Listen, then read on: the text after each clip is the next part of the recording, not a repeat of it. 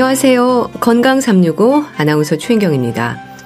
천식으로 고생하는 분들이 많습니다.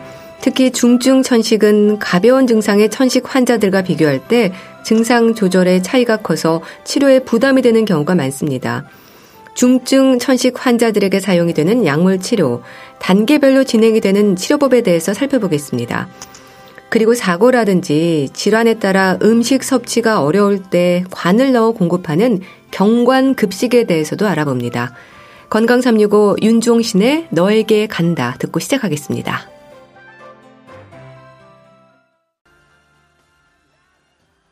KBS 라디오 건강 365 함께하고 계십니다. 기관지에 경련이 일어나는 것처럼 숨이 가쁘고 발작적인 기침에 가래도 심하고요. 천식으로 고생하는 분들의 증상입니다. 만성 기도 염증으로 지적이 되는 천식은 숨을 헐떡인다는 그리스어에서 유래됐다고 하는데요. 이름이 주는 의미에서도 환자가 얼마나 힘들지 짐작케 합니다. 특히 중증 천식 환자들은 경증 천식과는 증상 조절의 차이가 커서 일상은 물론 사용되는 약제에 대한 부담까지 감당해야 하는 부분이 많다는 지적입니다. 중증 천식 환자들의 치료 한양대학교 병원 호흡기 알레르기 내과 김상헌 교수와 함께합니다. 교수님 안녕하세요. 네, 안녕하세요. 천식 환자들의 증상은 환자는 물론이고 보는 사람들에게도 안쓰러운 마음이 들게 합니다. 기침도 발작적으로 하지 않나요? 그렇습니다. 그 천식 증상 중에 하나가 기침이고요. 예. 오래하고 또 반복적인 기침을 하시는 분 중에 천식 환자들이 많이 있습니다. 예. 이 천식이라는 이름의 유래가 숨을 헐떡이다라는 뜻을 담고 있다고 들었습니다. 호흡곤란을 말하는 거죠? 예, 그렇습니다. 되게 이제 숨이 차다 또는 숨쉬기가 어렵다, 가슴이 답답하다, 여러 가지 표현을 호소하시는데요. 예. 되게 이제 호흡곤란, 그러면서 쌕쌕거리는 숨소리, 이런 것들 동반하는 것이 천식에서 호흡곤란의 특징입니다. 예. 그런 증상들이 하루에도 몇 번씩 발작적으로 일어나는 건가요? 네, 천식에서 이런 호흡곤란, 기침, 쌕쌕거림 이런 것들이 괜찮을 때는 아무렇지도 않게 있다가 예. 어떠한 자극을 받거나 아니면 알레르기 물질에 노출되었을 때 이런 증상들이 나타나고요. 얼마나 자주 나타나느냐라고 하는 것이 병이 얼마나 심하냐를 설명하는 그런 증거가 되기도 합니다. 네. 근데 천식을 얘기할 때 경증 천식, 중증 천식으로 지적이 되지 않습니까? 어떻게 이해하면 될까요?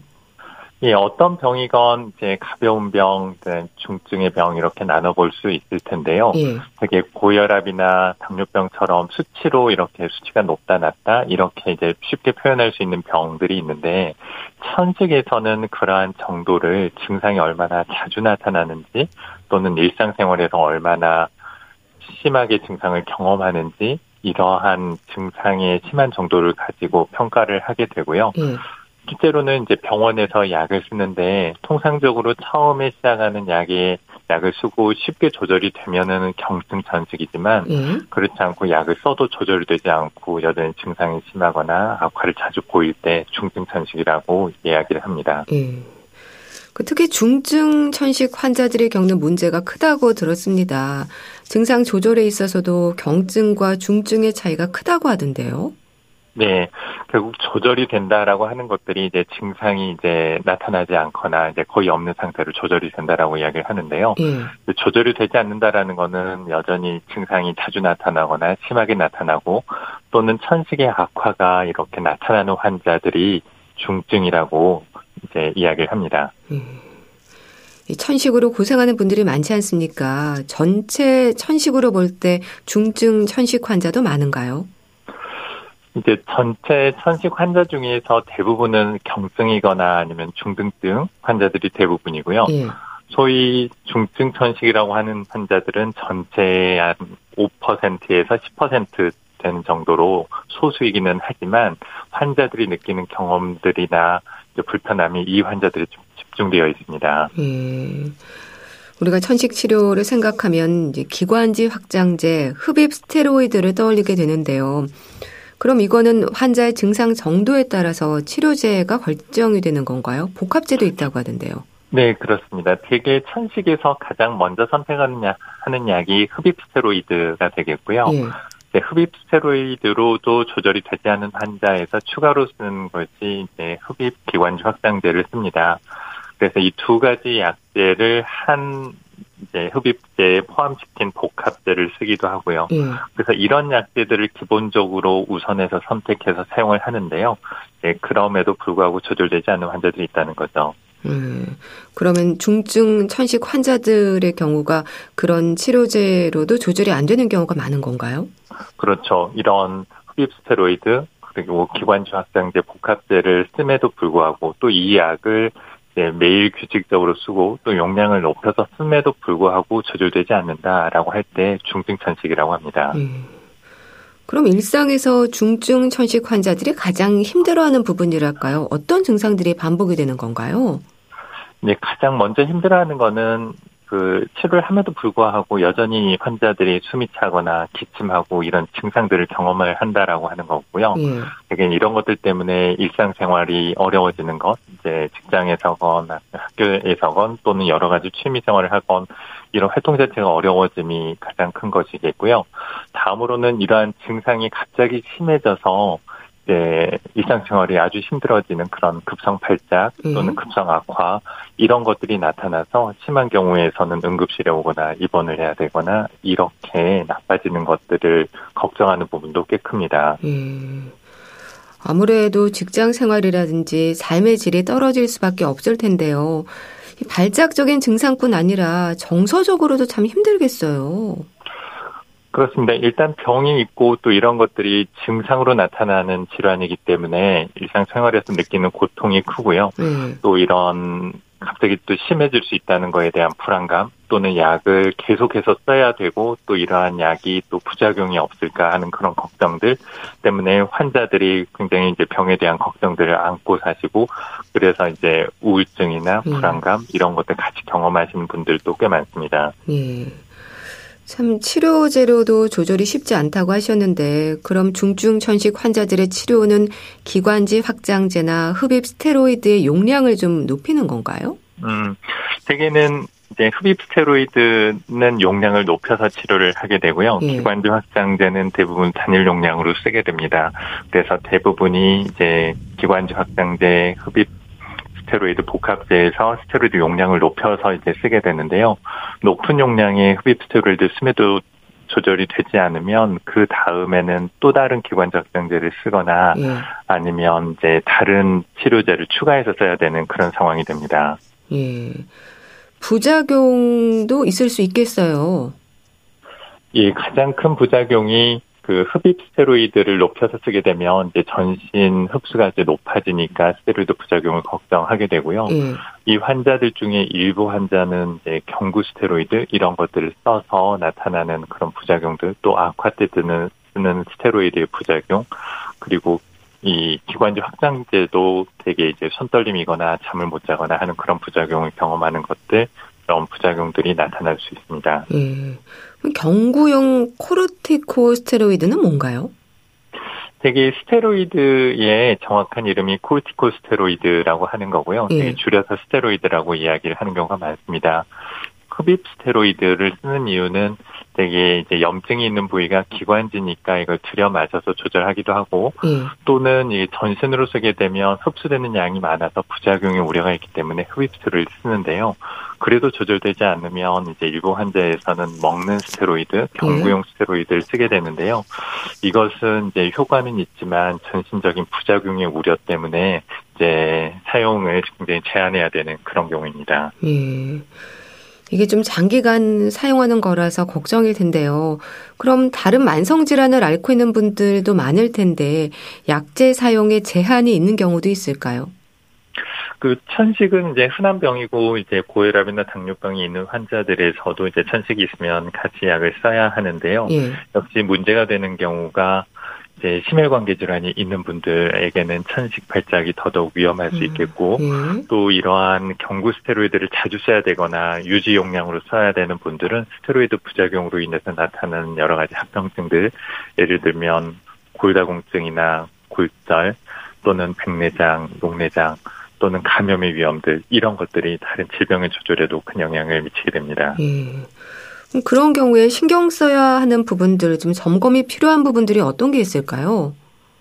예, 그래서 이제 부작용이 나타나지 않는지 그 경과를 보게 되는데요. 그래서 위장관 증상이 있는지 아니면 이제 정기적으로 고다공증과 관련된 그런 검사를 해야 된다든지 아니면 이제 안과 합병증이 있는지 이런 것들을 이제 점검해 볼 필요가 있겠습니다. 예. 또 치료에 있어서 이제 스테로이드 저항성뿐 아니라 의존성도 또 생길 수 있겠죠. 네. 음, 면역 억제제는 어떨까요? 면역 억제제도 치료법이 하나이지 않습니까? 예, 그렇습니다. 예전에는 이제 스테로이드를 이제 많이 써야 되는 환자, 특히 경구 스테로이드를 써야 되는 환자에서 스테로이드 부작용 문제가 되기 때문에 여러 가지 면역 억제제들, 사이클로스포린 또는 이제 메토트로세이트 이런 약제들을 쓰기도 했거든요. 예. 근데 그 약들의 효과가 그렇게 크지 않았습니다. 그래서 최근에는 이제 생물학적 제제라고 하는 약들을 좀 우선해서 쓰는 경향입니다. 음, 그러니까 그런 위험들을 줄이기 위한 여러 방법이 이제 생물학적 제재라고 말씀하셨는데 이게 오말리주맙 성분을 말하는 건가요? 예, 천식에서 제일 처음 나온 생물학적 제재가 오말리주맙인데요. 최근에 이제 여러 가지 다른 약제들이 나오고 있습니다. 예. 천식의 염증에 관여하는 사이토카인이라고 하는 염증 물질을 타겟으로 하는 그런 약제들이 많이 개발이 되어 있는데요. 특히 인터루킨 5 또는 이제 4 이런 것들을 작용을 차단하는 그런 약제들이 많이 개발되어서요. 음. 환자들의 특성에 따라서 이러한 약제들을 선택하면 효과를 좀 볼 수가 있습니다. 음. 그럼 이런 생물학적 제재의 장점이 뭔가요? 가장 큰 장점은 이렇게 높은 용량으로도 조절되지 않는 환자에서 이제 선택할 수 있는 그러한 또 하나의 치료 옵션이 생겼다는 거고요. 네. 그래서 이런 약제를 쓰면 예전에 악화를 자주 경험했던 환자에서 악화 빈도가 줄어들게 되고 또 증상이나 폐기능이 개선되는 그런 효과를 기대할 수가 있어서요. 예전에 약을 써도 난 더 이상 좋아질 수가 없어라고 했던 환자들한테서 네. 새로운 치료 가능성을 열어주었다는 점에서 의미가 있겠습니다. 네. 실제로 이게 사용되는 경우가 많은가요? 고용량의 흡입 스테로이드와 기관지 확장제를 씀에도 불구하고 조절되지 않는 중증 환자들이 대상으로 하게 되고요. 음. 그런데 이제 모든 중증 환자가 대상이 아니라 이 약이 들을 것 같은 환자들 대개는 음. 이제 호상구성 염증을 보이거나 알레르기성 그런 특성을 보이는 환자들에서 효과가 있었기 때문에 음. 특정 환자들에서는 이 약을 쓰면은 도움이 될 수가 있습니다. 예. 일단 이게 또 환자에 따라서 맞춤 치료가 가능하다고 볼 수 있겠네요. 그렇습니다. 그래서 이 환자에서 특성을 파악하는 그런 검사들을 필요로 하게 되고요. 예. 혈액 검사를 하거나 아니면 숨을 내쉬었을 때 거기에서 염증 수치가 얼마나 나오는지 또는 이제 가래에서 염증 세포가 어떻게 되는지 예. 이런 것들을 바탕으로 해서 호상구성 염증 또는 이제 알레르기 특성 이런 것들 바탕으로 환자의 맞춤 치료를 적용을 하는 것이 생물학적 치료의 특징이라고 하겠습니다. 네. 이 보험 적용이 되는 건가요? 그래서 우리나라에서 가장 크게 문제가 되고 있는 것이 바로 보험 급여와 관련된 부분인데요. 네. 현재 오말리주맙이라고 하는 약제 외에 대부분의 약제들이 보험 급여를 받고 있지 못합니다. 그래서 고가의 약제로 분류가 되죠. 네. 대부분이 이제 몇십만 원, 어, 또는 이제 몇백만 원을 하는 약제인데 급여가 되지 않으면 환자가 이제 매달 그 값을 본인이 내야 되면 실제로 치료비의 부담이 상당하기 때문에 예. 이제 필요한 환자들이 제대로 도움이 될 약을 쓰지 못하는 경우들이 꽤 많이 있습니다. 예. 중증 이제 천식 환자들의 경제적 부담이 클 텐데요. 이게 단기간도 아니어서 걱정이 크겠어요.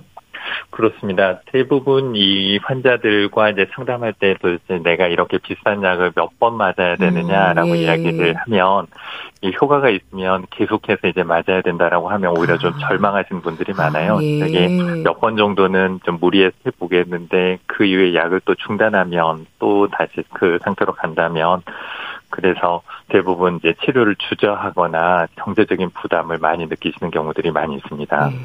그럼 치료를 하다가 중단하면 어떻게 되나요? 되게 이제 처음 상태로 돌아가는 게 이제 몇 달 뒤에는 예전 상태로 돌아갑니다. 우리 음. 대부분의 약들이 고혈압이나 당뇨병 약도 약을 먹으면은 이제 혈압이나 혈당 조절되다가 중단하면 다시 올라가는 것처럼 천식에서도 이러한 약들을 중단하게 되면 이제 서서히 몇 달에 걸쳐서 예전 상태로 갈 수가 있어서요. 이제 필요해서 도움이 되었던 분들은 사실은 계속해서 유지하는 것을 권고합니다. 예. 혹시 약의 내성이라든지 우려되는 부분은 없습니까?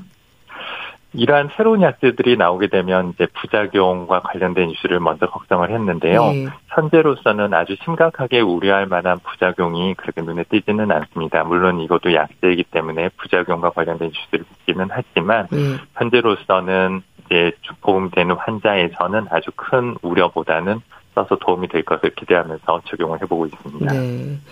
이 천식 치료에서 중요한 부분이 염증 치료잖아요. 그럼 말씀 주신 네. 생물학적 제재로 염증을 줄이는 효과를 어느 정도 기대할 수 있을까요? 되게 이제 이런 약제를 쓰게 되면 환자의 증상이 좋아지는지 또는 악화가 줄어지는지 이런 평가를 할 때 되게 혈액에서의 염증 수치가 좋아지는지 또는 이제 알레르기 수치가 변화하는지 이런 것들 같이 모니터링 하는데요. 예. 이러한 약제들은 특히 호상호상 염증을 줄이는 데 많은 도움이 되고 있어서요. 음. 예. 염증 지표들도 좋아지는 것들을 실제로 현장에서 경험하고 있습니다. 예. 그럼 증상이 좀 조절이 되면 흡입 스테로이드 사용도 줄일 수 있는 겁니까? 그렇습니다. 꽤 많은 환자들이 전에 이제 높은 용량의 스테로이드를 쓰거나 또는 이제 먹는 스테로이드를 쓰던 환자들이 먹는 스테로이드의 양을 줄이거나 아니면 아예 끊는 환자들도 있거든요. 예. 이거는 굉장히 의미가 있는 게 이제 약으로 인한 부작용으로부터 훨씬 줄어 위험을 줄일 수 있다는 점에서 난 생물학적 제재가 또 하나 가지는 의미라고 하겠습니다. 예. 중증 천식 환자들은 평생 치료가 필요한 거죠. 그럼 치료에서 뭐 제도적으로나 처방에 있어서 우려되는 부분도 있을까요? 네. 그, 아까도 말씀드린 것처럼 이제 천식 환자가 흔하다 보니까 대부분의 천식 환자들이 그냥 보통의 당뇨병, 고혈압처럼 그냥 흔하고 그 심하지 않은 병으로 인식되는 경우들이 많은데요. 네. 소위 약을 써도 조절되지 않은 환자들은 이제 장기간에 걸쳐서 이제 폐 기능이 떨어져서 이제 호흡기 장애가 된다든지 아니면 잦은 악화로 인해서 응급실 방문을 하거나 입원을 하고 또 생명을 이제 위협을 받는 그런 경험들을 하게 되거든요. 예. 그래서 이러한 중증의 환자들을 평생에 걸쳐서 관리할 수 있는 방안들이 필요한데요. 아직 이런 환자들을 이제 중증이라고 인정하는 제도나 그래서 이걸 바탕으로 이제 보험급여에서 도움이 되는 약제들을 지원을 하는 프로그램이 아직까지 미비하기 때문에 네. 이런 것들이 좀 더 지원이 된다 면 중증 천식 환자들에서 적절한 맞춤 치료를 통해서 좀 더 나은 예후를 기대할 수 있는 상황이 될 거라고 생각을 합니다. 네.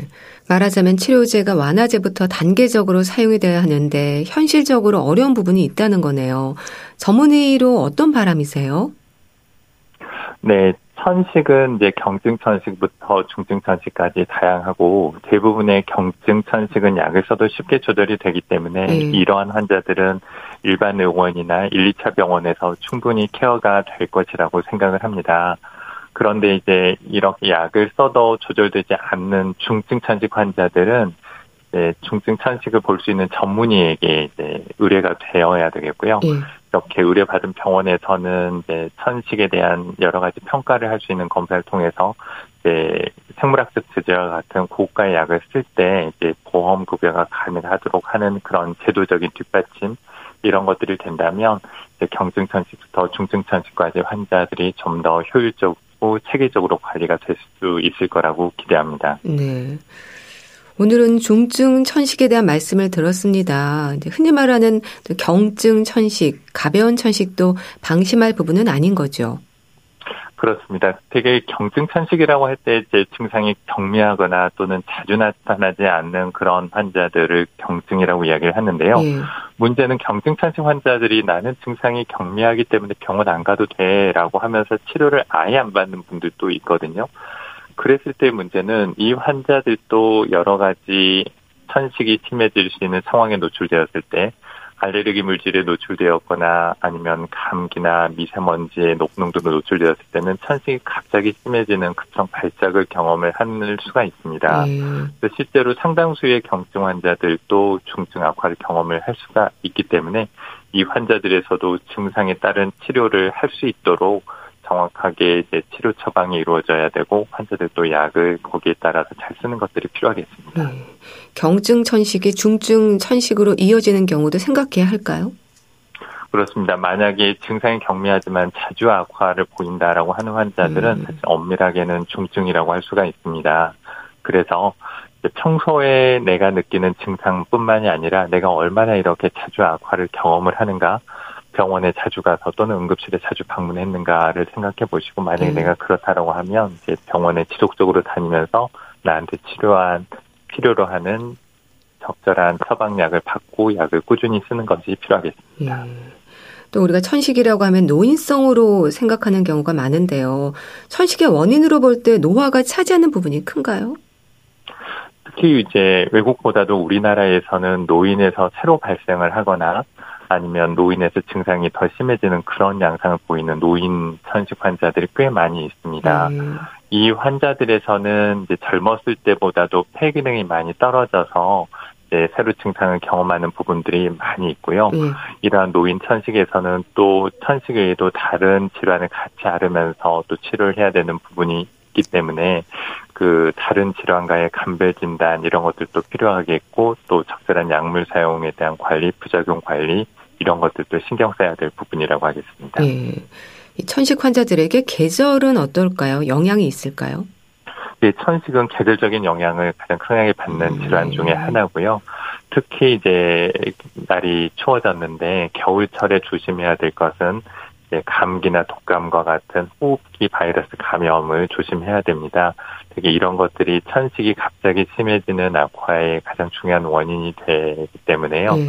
특히 이제 감기가 유행하거나 할 때에는 외출을 삼가시고 또 손, 발 자주 씻고 독감 예방 접종은 필수적으로 접종하시는 것이 필요하겠습니다. 네. 그러니까 천식 환자들이 꼭 챙겨야 하는 백신 있을 것 같은데 독감 예방 접종을 일단 기본적으로 받아야 하는 거네요. 그렇습니다. 독감 예방 접종은 매년 필수적으로 하셔야 되겠고요. 네. 또 폐렴 구균 예방 접종도 천식 환자들은 받는 것을 권장을 합니다. 또한 이제 코로나 유행 시기이기 때문에 코로나에 대한 이제 추가 접종하는 것들도 천식 환자들이 신경 써야 될 부분이 되겠습니다. 네, 이런 부분이 왜 중요한 건가요? 이런 것들은 이제 천식의 급성 악화를 막기 위해서 그렇고요. 이런 것들이 감염을 예방을 하는 효과도 있고 또 감염이 걸렸을 때 증상이 심하게 나타나지 않도록 중증으로 이행하는 것을 예방을 하는 효과가 있어서요. 네. 만성 호흡기 질환이 있을 때 천식 환자들은 더더욱 다른 일반인들보다도 조심해야 되겠습니다. 네. 천식을 의심할 수 있는 증상들에 대해서도 좀 짚어주세요. 네, 천식은 대개 이제 기침을 하고 숨이 차고 쌕쌕거리는 이런 증상들을 보이는 것이 천식에서 특징적인 소견인데요. 예. 대개는 다른 질환과 다른 것이 천식 환자들은 증상이 아주 좀 이상할 때도 있거든요. 그래서 오히려 좋아졌다고 생각을 하거나 아니면 내가 운동 부족이 됐구나를 생각하거나 착각할 수 있습니다.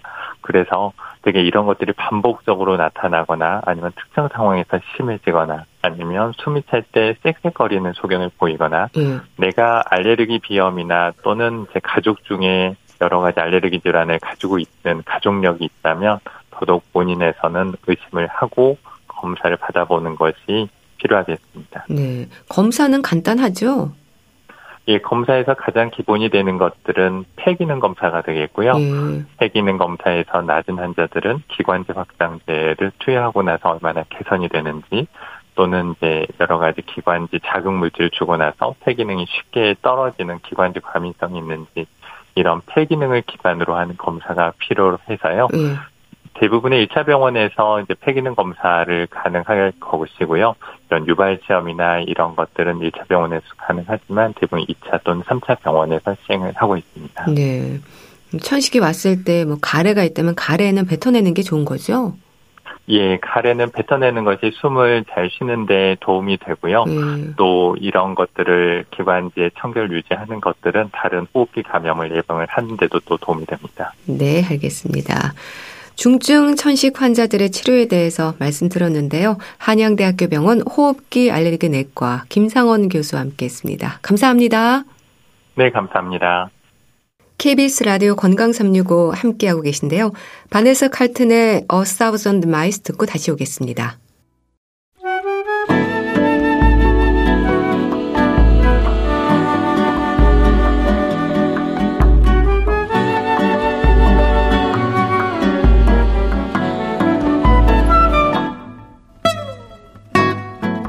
건강한 하루의 시작. KBS 라디오 건강 365. 최윤경 아나운서의 진행입니다.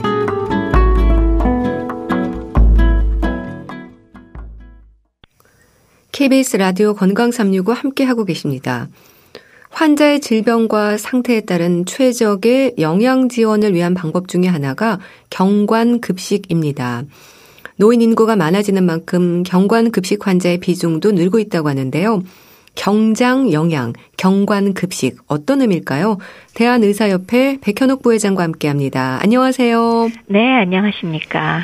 경장 영양, 경관 급식 같은 의미인가요? 어, 굉장히 단어가 낯설죠. 예. 제가 다 영어로는 enteral nutrition이라 그러는데 이게 장이란 뜻이거든요. 예. enteral이. 예. 근데 경장이라는 뜻은 그냥 말 그대로 해석을 하면 장으로 바로 영양을 공급한다. 그런 뜻이 되겠고요. 예. 어, 경구 즉 입으로 바로 먹는 것이 아니다라는 의도를 전달하는 건데 사실은 일본식 단어를 그대로 가져와서 좀 불편하긴 합니다. 실제 내용은 급식관을 이용해서 위나 소장으로 직접 음식을 투여하는 방식인데 예. 경관 혹은 장관 급식과 같은 의미를 할 수 있습니다. 근데 그 이쪽 학회에서의 공식 용어는 현재까지 경장 영양이기는 합니다. 근데 어쨌건 의미는 같다라고 할 수 있죠. 네. 병동에 가면 코에 관이 달린 분들을 볼 수 있는데요. 이게 음식을 공급받는 경관 급식인 경우인 건가요? 맞습니다. 음. 콧줄이라고 하면 다들 쉽게 이해를 하시던데요. 예. 가장 흔히 사용하는 방식이 그 관을 급식관을 코에서 위나 소장으로 직접 넣어서 음식을 위나 소장으로 직접 주는 방법이죠. 음. 그러니까 거동이 불편한 환자의 그 장기 환자의 아주 전형적인 모습으로 아주 확실하게 이미지가 정착된 거 아닌가요? 음. 그렇죠? 그럼 어떤 분들에게 네. 경관 급식이 진행이 되는 건가요? 어, 우선은 우리가 왜 영양을 공급받는 것은 사실은 우리가 생존하기 위해서 필수잖아요. 네. 뭐 숨을 쉬고 심장이 뛰기 위해서도 기초 열량은 필요하니까. 그러니까 건강한 상태에서는 음식을 전부 다 입으로 먹는데 바로 이 입으로 먹는 것이 불가능할 때 그럴 때 음. 관을 통해서 위나 소장으로 음식을 공급하게 되는 것이 이제 경각급식을 그 진행하는 그런 분들이 되겠죠. 네. 그러니까 뭐 나이나 그런 거에 관계없이 뭐 어떤 질환에 의해서건 어쨌건 경구로 입으로 음식을 섭취하지 못할 때 그럴 때 경관급식을 진행하게 됩니다. 네. 그러니까 나이와 상관없이 뭐 안면 골절과 같은 외과적인 사고로 수술을 했을 때도 음식 섭취를 위해서 경관급식이 이루어지기도 하는 거네요. 아유, 맞습니다. 예. 너무나 정확하십니다. 그러니까 안면 골절이 있다거나 아니면 다른 머리 부위 손상 등이 있더라도 어쨌건 수술이 필요할 정도의 경우 요점은 입을 벌리거나 아예 씹을 수 없는 상태들이 제법 흔하거든요. 예. 그럴 경우에 관을 통해서 장으로 직접 음식을 공급하면서 회복기까지 이렇게 경장 영양, 관을 이용한 경장 영양을 이용할 수가 있는 거죠. 또 안면만이 아니고요. 예. 식도나 혹은 위장관 수술을 하는 경우에도 물론 수술 종류나 부위에 따라서 다르긴 하지만 역시나 회복기까지 관급식을 하는 경우가 많습니다. 결국 이렇게 급성 문제에 의해서 한시적으로 경장 영양을 사용하는 경우가 되겠죠. 이런 예. 경우는. 그런 급성으로 오는 문제뿐 아니라 노인들의 경우에는 뭐 뇌졸중이나 파킨슨병 또 중증 치매 환자들에게 이 경관 급식을 하는 경우가 많다고 들었습니다. 맞습니다. 조금 전에 말씀드린 그런 급성 상태가 있는가 하면은 거기에 대비해서 만성적 문제로 관을 이용해서 경장 영양하는 경우가 많잖아요. 네. 왜 우리가 만성 질환자가 입원한 병동을 혹시 들르시거나 요양병원 혹은 요양시설에는 우리 콧줄을 달고 있는 모습을 굉장히 쉽게 볼 수가 있잖아요. 네. 거기에 가장 흔한 병이 금방 정확하게 말씀해 주신 대로 뇌졸중, 즉 중풍이죠. 혹은 파킨슨병 아니면 중증 치매 환자가 그 원인이 뭐 신경 자체의 손상을 받았건 근육 기능이 저하가 됐건 혹은 인지 기능 장애가 있건 간에 우리가 스스로 음식을 씹어서 제대로 삼키지 못할 경우 이럴 때 역시 관을 이용한 경장 이용을 사용하게 되는 겁니다. 예. 그러니까 삼킴 장애가 있는 분들에게도 해당을 하겠어요. 그렇죠. 음. 어, 방금 말씀드린 뇌졸중, 파킨슨병 같은 경우는 당연히 신경에 문제가 생겨서 씹고 삼키는 기능이 조절이 안 되기 때문에 네. 음식 먹은 것의 일부가 식도가 아닌 기도로 그냥 넘어가거나 아예 입에 음식을 넣어드려도 삼키지 못하는 경우가 발생하잖아요.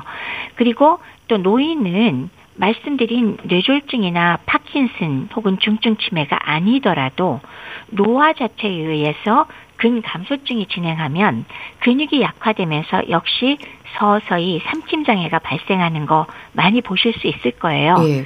초기에는 왜 사례가 잘 들린다 이런 얘기들 많이 하잖아요. 예. 그러다가 이게 점점 진행이 되면 기도로 음식물이 일부 넘어가는 거, 요걸 우리가 흡인된다 그러죠. 그게 잦아지면서 자주 흡인성 폐렴이 발생하게 되는 거, 요런 것들이 문제가 되는데 결국 이렇게 어, 경구 섭취가 문제가 되고 불가능한 분들에게 결국은 위나 장으로 직접 통로를 만들어서 생존에 필수인 영양을 지속적으로 공급하는 것을 경장 영양, 장관 영양이라고 얘기를 합니다. 네. 경관 급식을 시작하는 시기랄까요? 기준이 있겠죠? 어, 경구로 식사라는 게 전혀 불가능하거나 아니면 드시는 양이 워낙 많이 줄어서 절반 이하로 감소한 게 보통 일주일 이상이면은 이거를 시작할 것을 고려하셔야 됩니다. 음.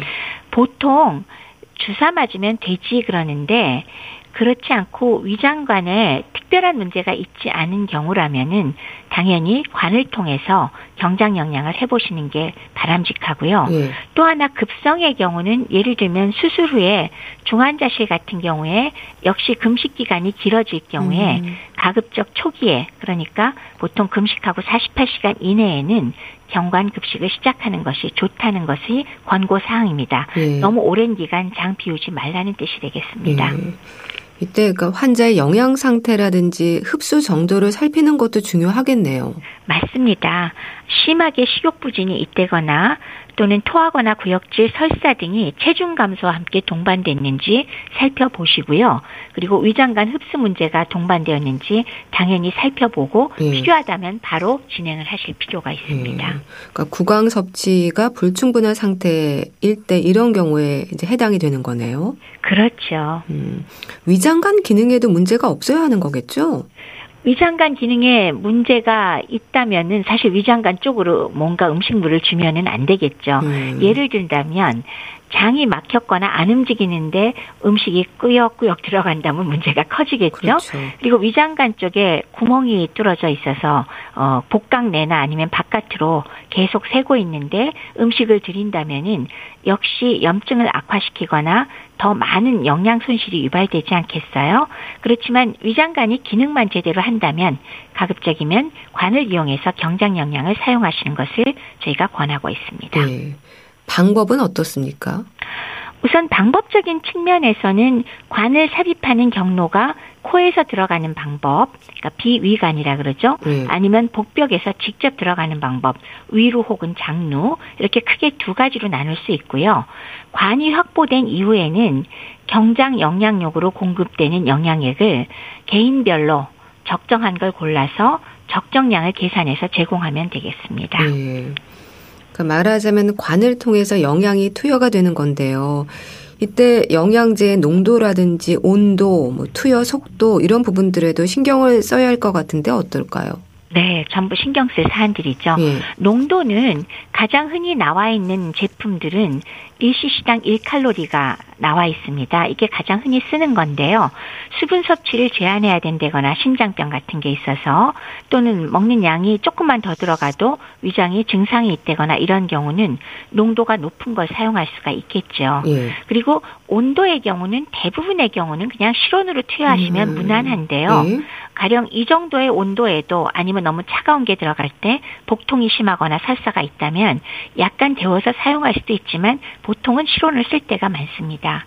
그리고 투여 속도는 어, 위가 비교적 별 문제가 없을 경우에는 우리가 세끼 식사하듯이 하루에 세 번이나 네 번 정도를 뭐 한 번에 한 250cc나 혹은 400cc까지 뭐 조금 빨리 줄 수도 있어요. 30분 이내에 네. 줄 수도 있다는 거는 일반적인 경우인데 만약에 이렇게 한꺼번에 주는 것들이 문제가 되는 경우에는 24시간 내지 12시간 정도를 지속적으로 투여하는 방법도 있습니다. 음. 이런 경우는 이제 흡인 위험도 감소시킬 수 있고 특히나 위가 아닌 소장에 직접 공급될 경우는 한꺼번에 많이 줄 수가 없기 때문에 음. 펌프 같은 것들을 사용해서 일정 속도로 12시간 내지 24시간 지속적으로 투여할 수가 있습니다. 음. 관을 통한 경관급식을 하면 안 되는 환자들은 어떤 경우인 건가요? 앞서 잠깐 언급은 드렸지만은 위장관 기능에 문제가 있으면 장에다가 음식을 주면 안 음, 되겠죠. 예. 그 예를 든다면 장이 현재 막혀 있는데 뭐 장마비가 심하거나 아니면 물리적으로 막혀 있을 때가 있을 거고요.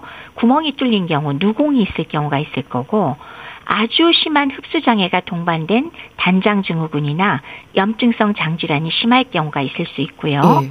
구토나 설사가 너무 심하고 조절을 할 수가 없을 때 아니면 현재 위장관에서 피가 나고 있을 때 이럴 때는 하면은 곤란하겠습니다. 네.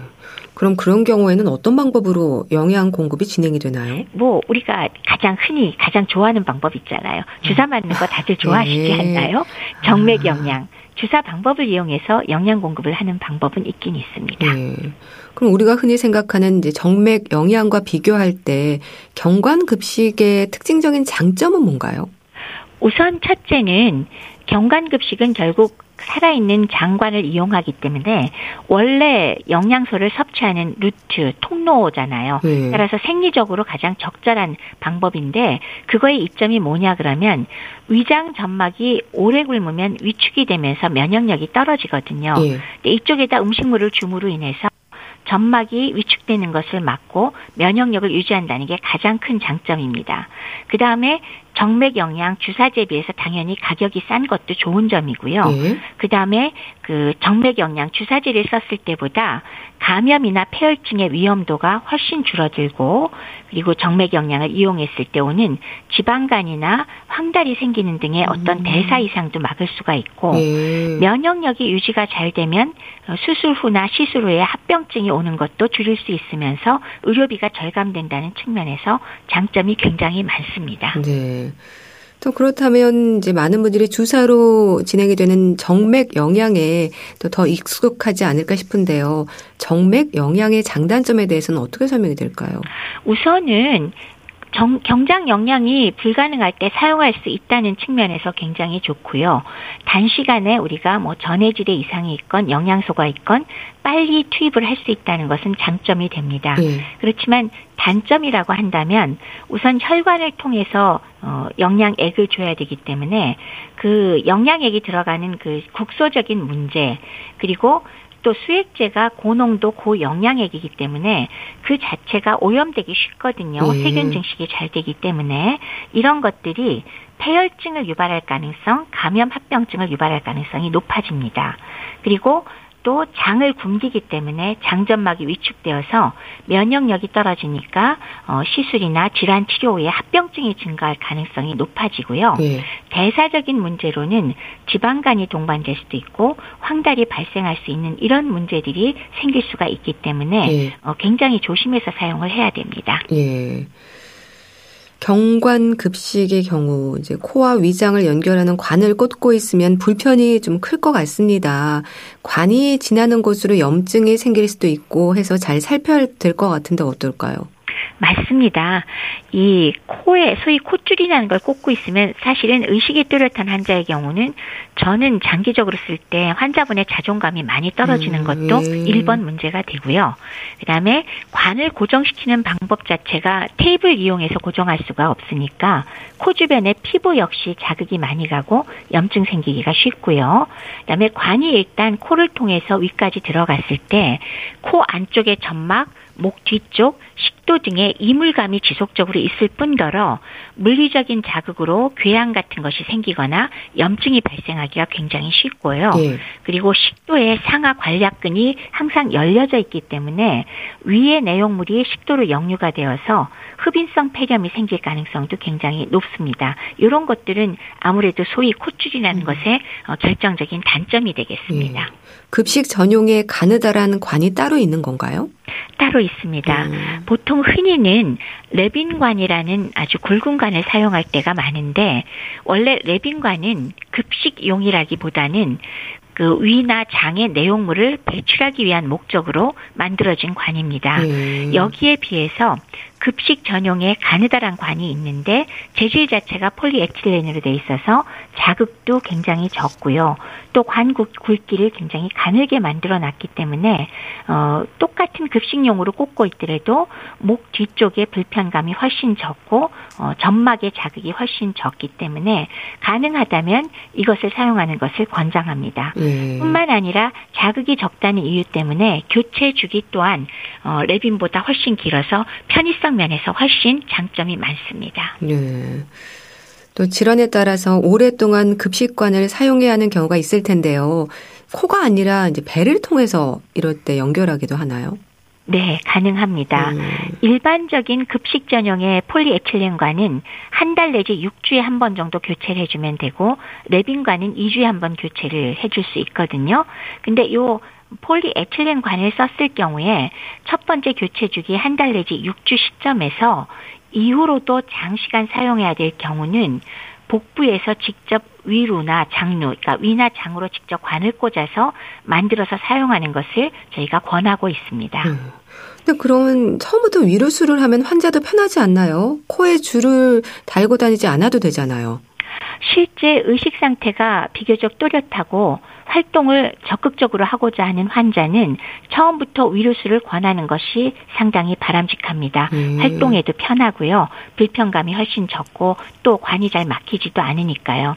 근데 이제 제가 겪어본 바로는 아직까지는 환자와 보호자가 이것에 대한 어떤 인식 정도가 굉장히 적습니다. 네. 그래서 이걸 한다 그러면 환자와 보호자가 충격을 받고 아. 우울증에 빠지기도 하기 예. 때문에 충분히 설명을 해보고 완전히 이해를 못하실 경우에는 1차로 비위관을 그 급식관을 시도를 하고 예. 한달 내지 6주 동안 열심히 설명한 후에 그 다음에 적용하는 것도 하나의 방법이겠다 싶기는 합니다. 예.